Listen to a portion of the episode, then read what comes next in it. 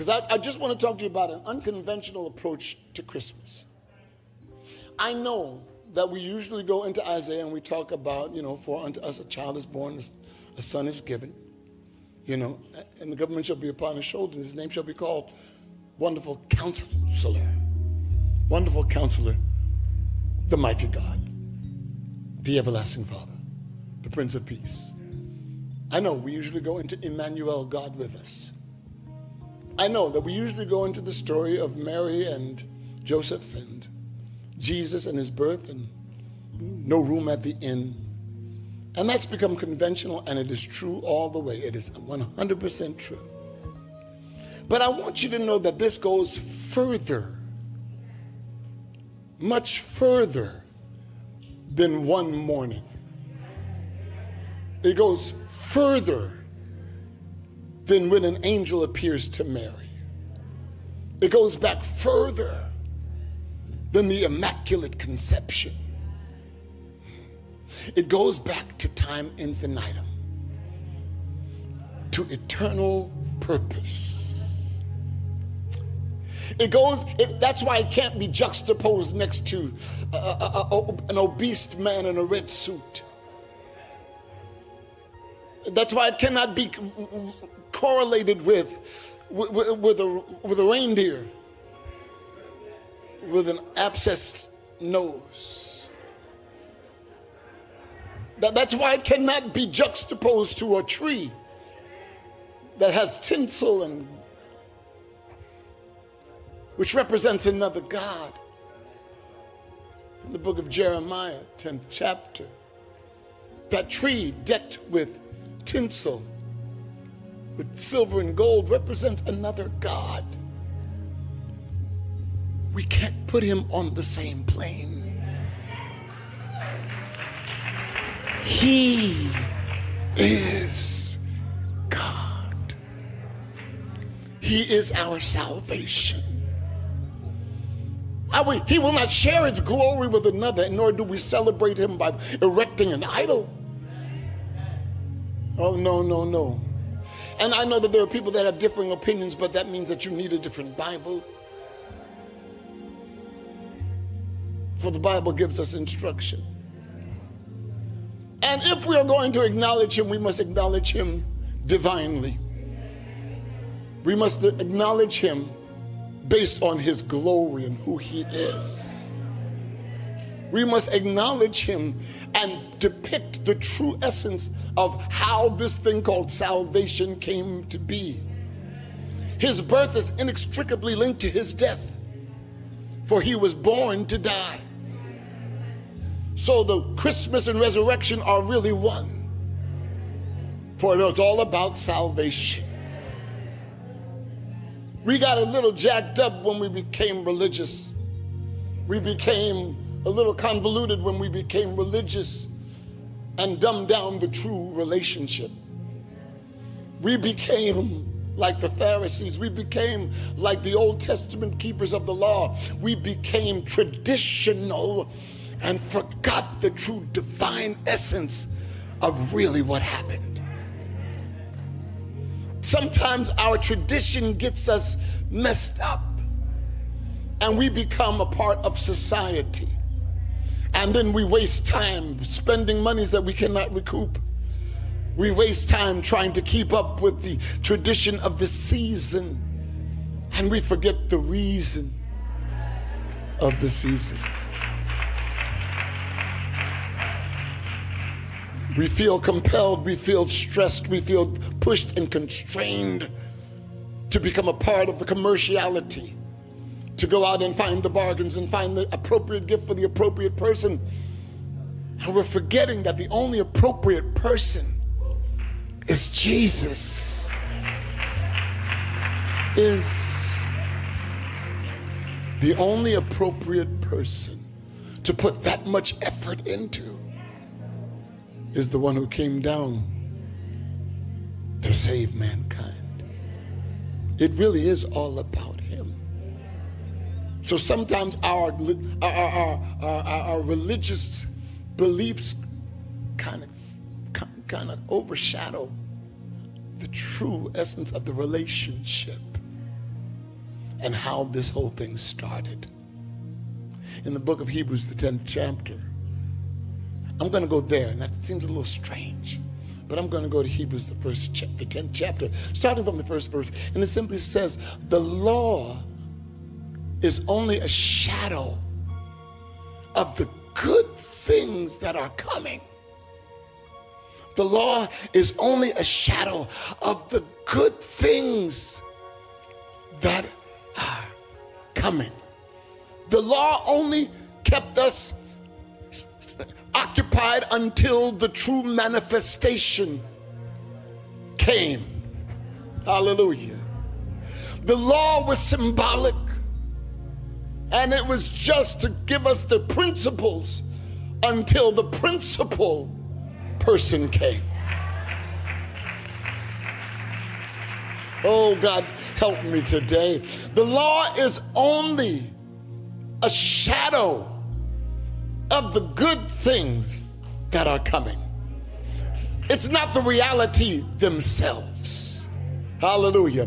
For this reason, it can never, by the same sacrifices repeated over and over endlessly, year after year, make perfect those who draw near to worship. In other words, the keeping of the law every year had to be done specifically traditionally, methodically, every year in order for man to have pardon. But it was not enough. The keeping of the law every year was not enough. The endless rituals, the killing of the, uh, of the animals, the offering of the, of the breads, it was not enough. It was not enough to help us that drew close in worship. If it was enough, otherwise, would they not have stopped being offered? They would still be offered today if it was enough. For the worshipers would have been cleansed once and for all if it were enough, and would no longer have felt guilty for their sins if it were enough.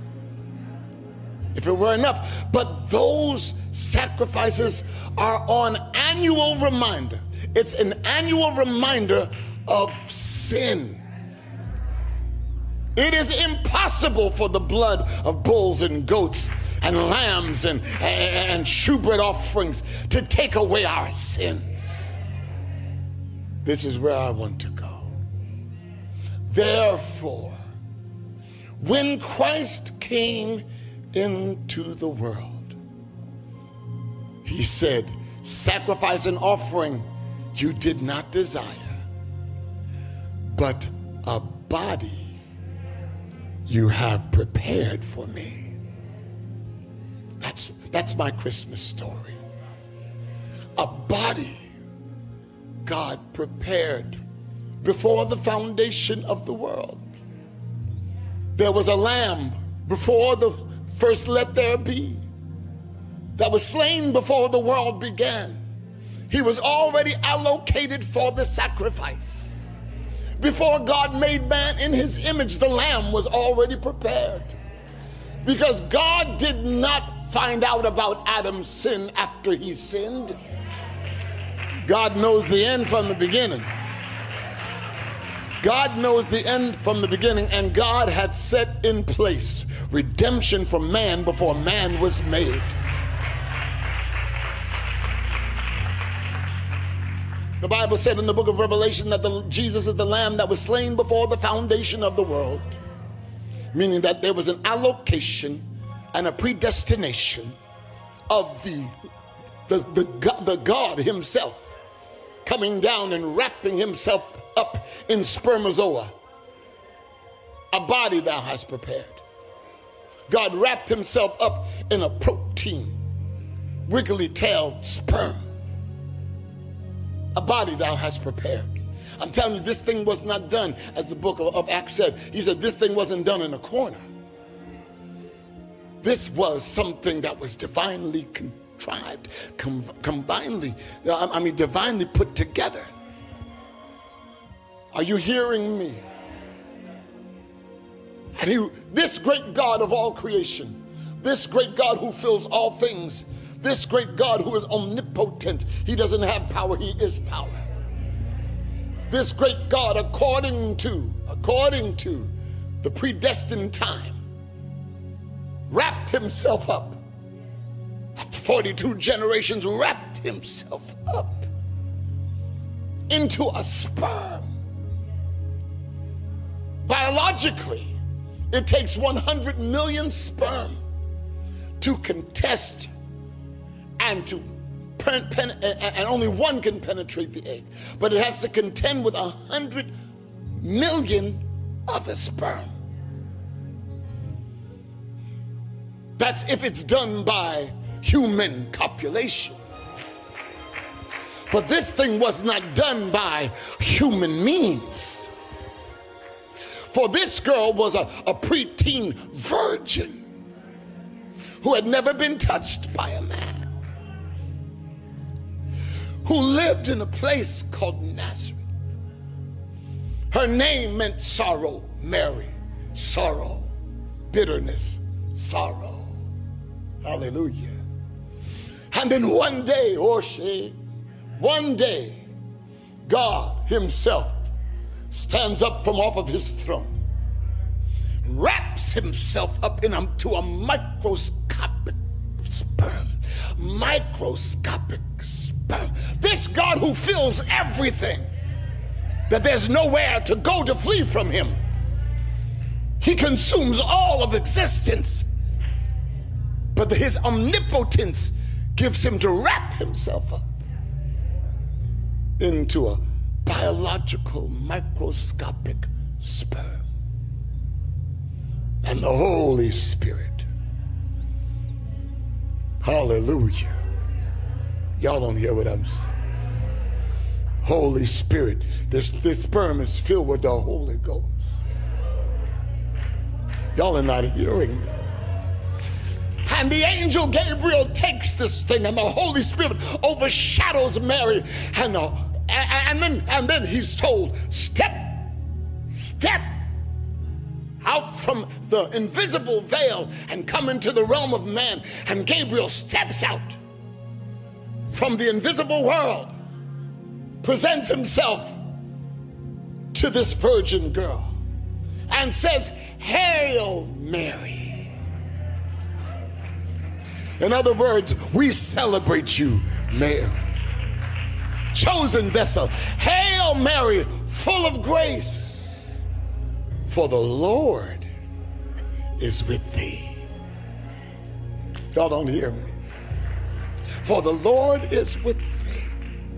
He hails Mary, and then he explains to this young preteen damsel, preteen damsel, he explains to her what's going on. He said, Now you are a child of prophecy. For we spoke to Isaiah and said, A virgin shall be with child. Hundreds of years before you got here, we spoke about you. A virgin shall be with child. And that holy thing that you're carrying right now, you can't even name it. You can't name him because he's been given a name. He already has been identified. You shall call his name Yeshua. You shall call his name Yeshua. Jesus. For that name, Yeshua, Jesus means salvation. You shall call his name salvation, for he shall save his people from their sin.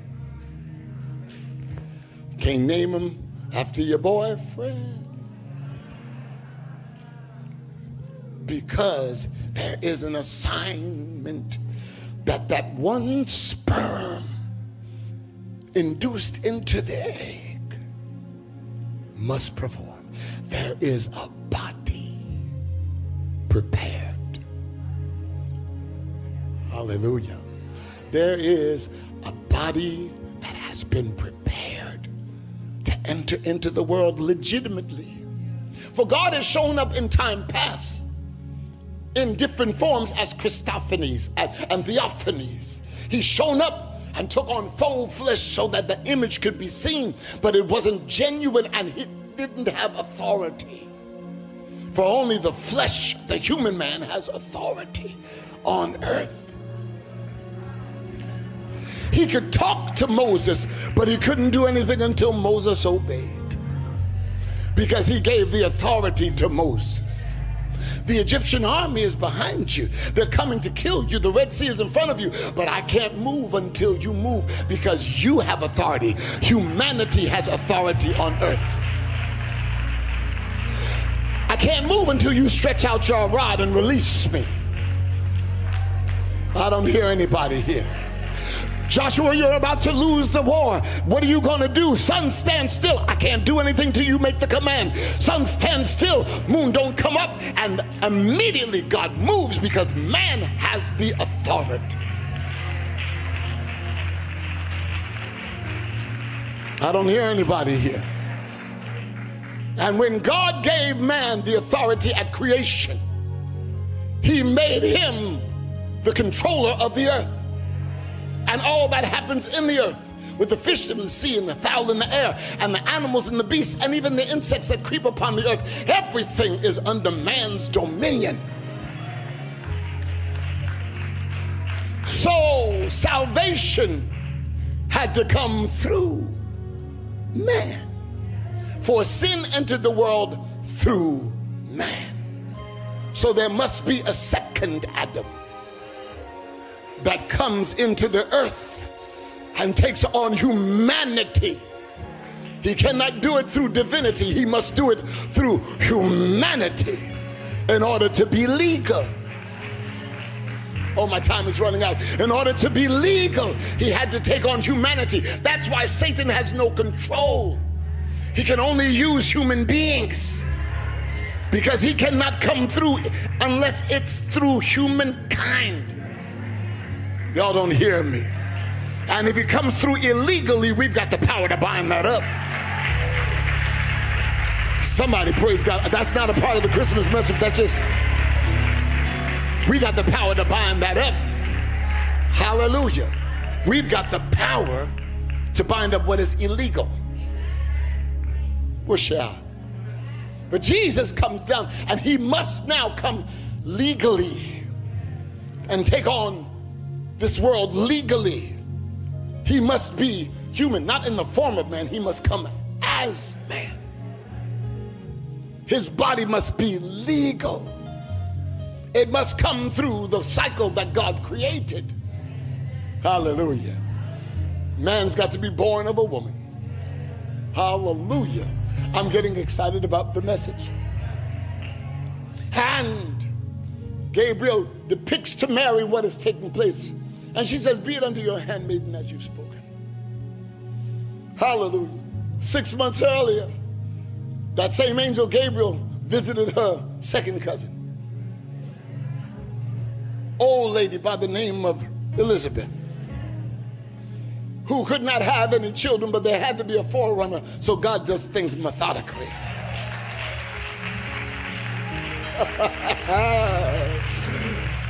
And one day, Elizabeth, sitting down, got a visitation from the same angel.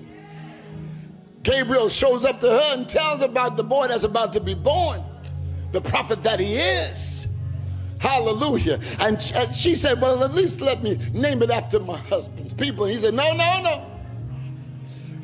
Listen, his name's going to be John. God has this thing planned out. His name's going to be John. Her husband heard about it. Zacharias heard about it, and he laughed. How in the world is this going to happen? I'm 127,000 years old. And she right behind me. He said, because you did not believe and you laughed at it, you're going to be mute until that baby's born. And for nine months, her husband couldn't open his mouth.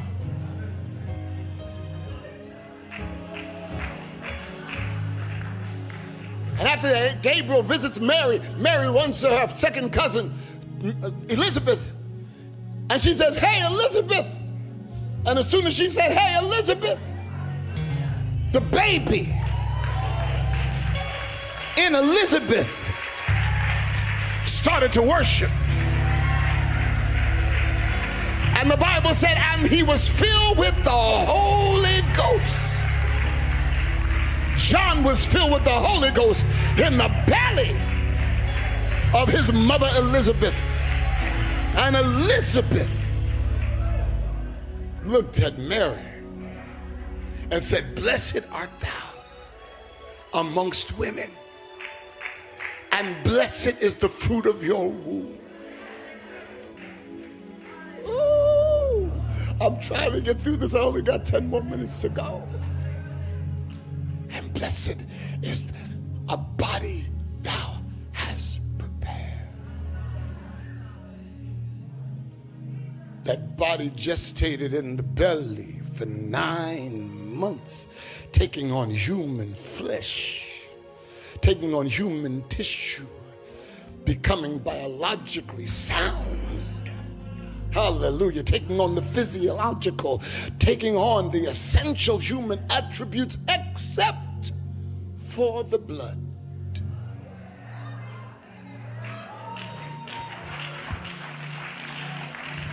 I'm about to lose my mind.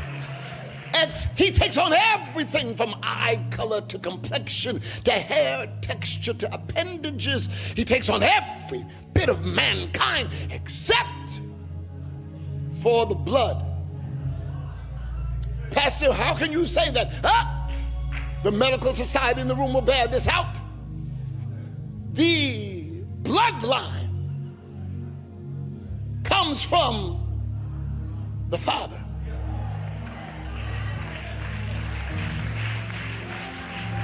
A- am I right? A- am I right? Doctors, um, nurses. The bloodline comes from the Father. The paternity dictates the bloodline. Hallelujah. And, oh God, man, I'm sorry. And if the bloodline comes from the Father, and this was the makeup of God, then the bloodline that Jesus carried was not A or A positive or A negative. It was not B. It was not A, B positive. It was not old, It was divine. A body. A body thou hast prepared. It was so divine that not a drop of it could be shed before its time because it was so efficacious that that bloodline in that baby can take away the sins of the whole entire world, past, present, and future. Somebody appreciate this.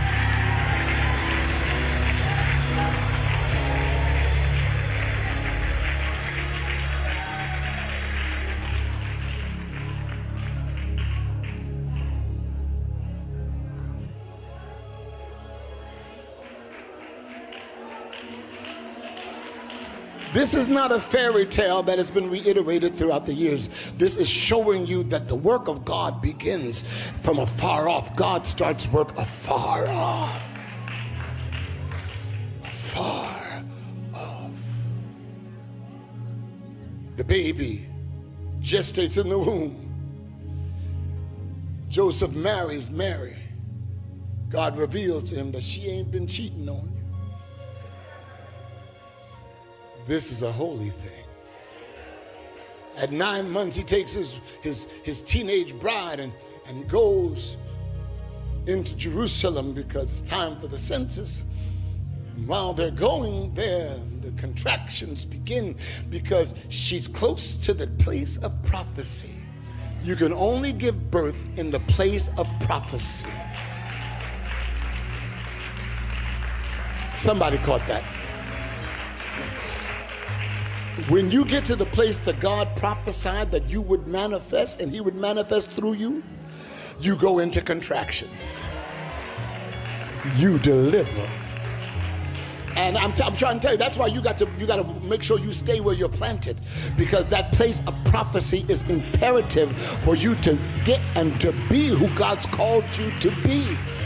If you run from it, you'll never give birth. But if you run into it, you will give birth to who God's called you to be. And your finest days are in your place of prophecy. Your finest days are in your place of, I'm talking to somebody and you're catching it in the spirit. Some of you don't understand, but there are some of you that are catching this in the spirit. When you get to the border of your prophetic, God will show himself in you. And the closer that they got, the closer that they got to Jerusalem, once they got into Jerusalem, the contractions begin. And as they're going to try to find a hotel to stay for the consensus, there are no hotels. God shut the door of every hotel, of every tavern, of every inn. He shut the door because everyone had come from all around to be there for the census, and there was no room. On that night, there was no room. And God shut those doors purposely because the prophecy said it cannot be in Jerusalem. They were looking for a hotel in Jerusalem.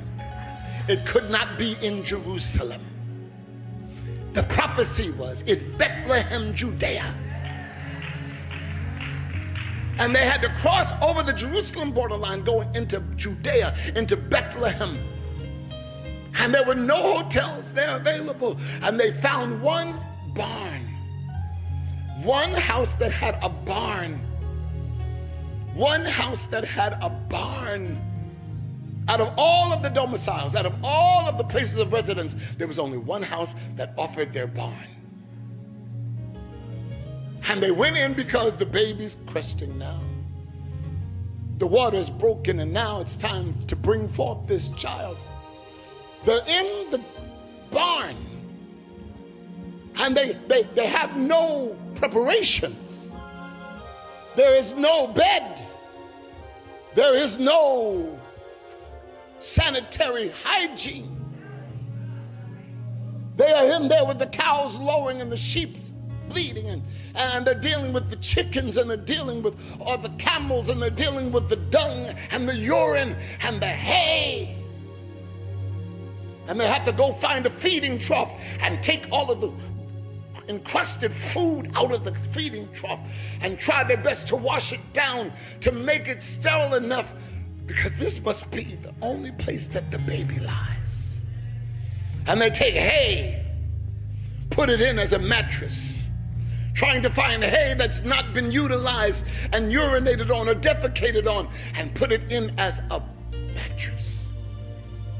Then they take cloth and put it over the hay. They take strips strips of cloth. They tear strips of cloth and wrap the baby up as it comes out the matrix. Wrap it up tightly. They called it swaddling clothing. To wrap it up so tightly that it feels like it's still in the womb. Cover its head, lay it on this smelly hay. Wash it off in the water from well.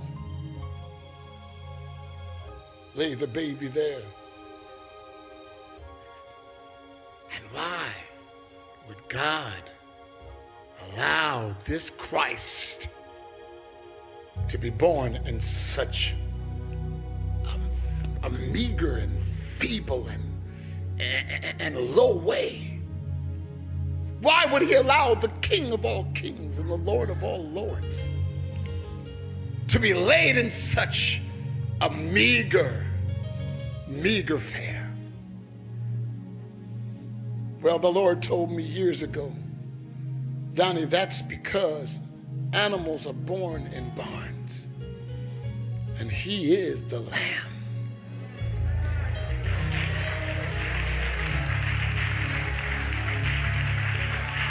He is the Lamb of God. He was born. Every animal in that barn was born to be killed. Every animal in that barn was born to die. From the oxen, hallelujah, to the sheep, to the. Every animal in that barn is born to die. And thus Jesus is born in that barn. Somebody praise God, born to die born to die. Born to die. What a wonderful Savior.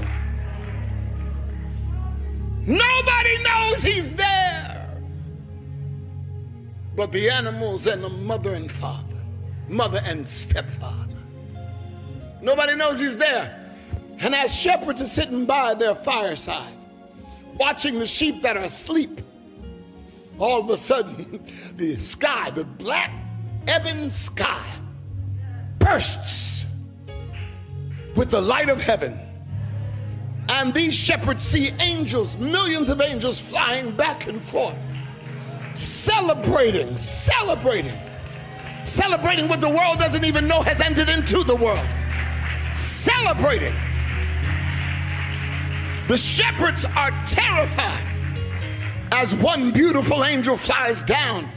It says, Don't be afraid. We're just celebrating because unto you is born this day in the city of David a Savior. Get up from here and go and worship Him. And He's saying the same thing today. Get up from here and go worship Him. He's saying, Get up from your comfort and go worship Him. Salvation has come. Get up and go worship Him. Give him your all because he's given his all. Get up and go worship him. He that is born king. He that is born king. I'm, I'm trying my best to get through this.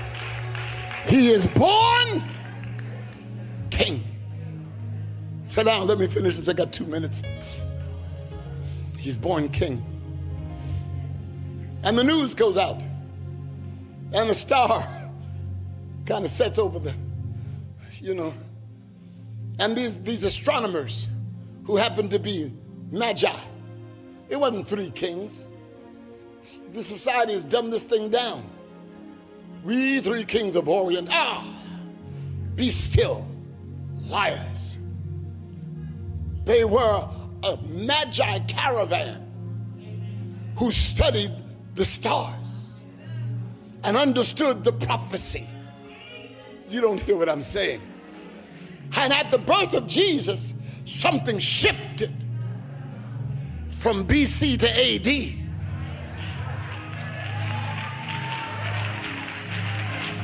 Time stopped with him and started all over again.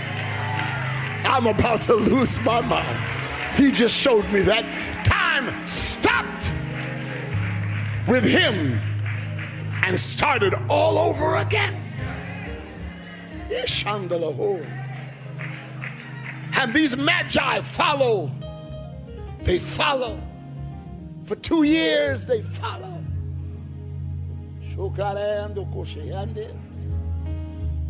And when they find him, when they find him, they have come prepared not just to see this anomaly, but they know who he is.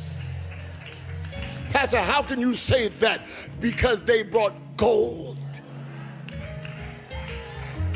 frankincense, and myrrh. Y'all don't have to go kosheama. Gold to represent his divinity. Frankincense that represents prayer, the sweet smelling savor. Myrrh to represent his death that he would be rubbed down with. Y'all don't hear what I'm saying. They had an understanding. They had an understanding. They had an understanding. They had an understanding. I'm like, oh, God help me. They had an understanding. They understood. And they worshiped him. Kings do not bow before kings. It is just the protocol of royalty. Kings do not bow before kings. Hallelujah.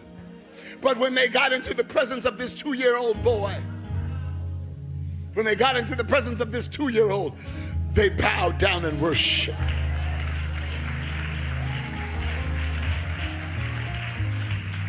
But before they got there, Herod heard that there was a caravan of kings that were coming through.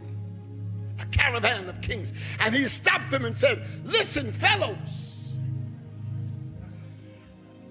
what are you doing here? He said, We're here. We're here to see the child that was born king. Nobody is born king.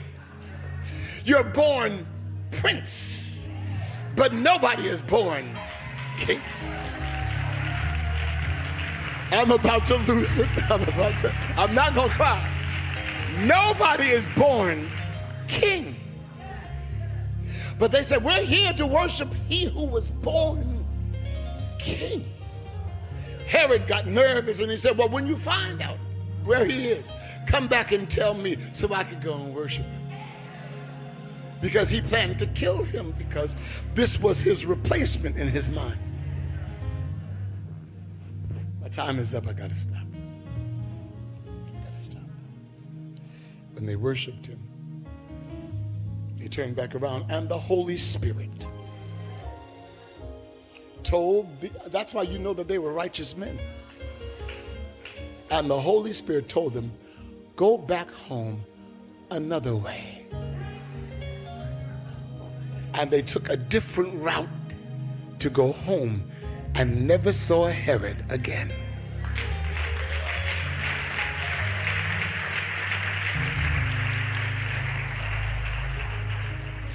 So Herod sends out a word well, it's been two years. Kill all of the male children two years old and under.